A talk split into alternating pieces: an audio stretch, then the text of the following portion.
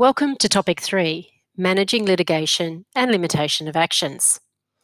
Through the enactment of the Civil Procedure Act and the Uniform Civil Procedure Rules in 2005, civil procedure in New South Wales courts formally departed from what was traditionally an adversarial, party led model of litigation and it changed a lot to a model where the judiciary actively supervises and manages the conduct of litigation in the courts through case management principles. This departure has, was brought about by the need to combat the all pervasive and natural consequences of adversarial litigation. And that was causing significant delay and excessive costs in litigation. In the matter of Aon Risk Services Australia and the Australian National University, the High Court noted in commenting about this new system in the past, it has been left largely to the parties to prepare for trial and to seek the court's assistance as required. Those times are long gone. So, this topic discusses two really important concepts of civil procedure in New South Wales. The first is case management, namely how and why the courts manage litigation as it progresses through the court with view to narrowing down the real issues, resolving the dispute in alternate forums, and trying to come to a resolution quickly, cost effectively, and if possible, informally. Section 57 of the Civil Procedure Act sets out the objectives of all case management in New South Wales courts. It says, Proceedings in any court are to be managed having regard to the following objects A. The just determination of the proceedings. B. The efficient disposal of the business of the court. C. The efficient use of available judicial and administrative resources. And D. The timely disposal of the proceedings and all other proceedings in the court at a cost affordable by the respective parties.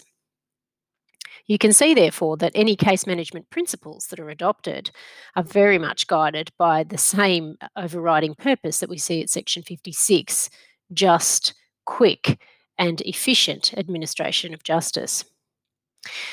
Today, cases are managed by various court officers, depending on the court, and usually in accordance with both the legislation, the civil procedure rules, the legislative rules pertaining to that particular court, and the practice notes or practice directions that each court issues respective to the list that the matter might appear in.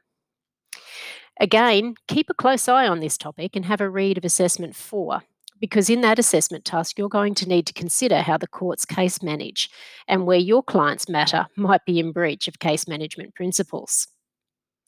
The second aspect we're going to consider in this topic is the all important limitation of actions.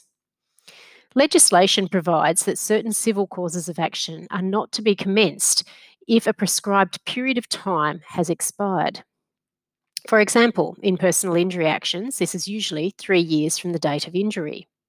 In contract disputes, it is usually six years. The rationale behind limitation periods is that disputes should be litigated and resolved quickly and expeditiously.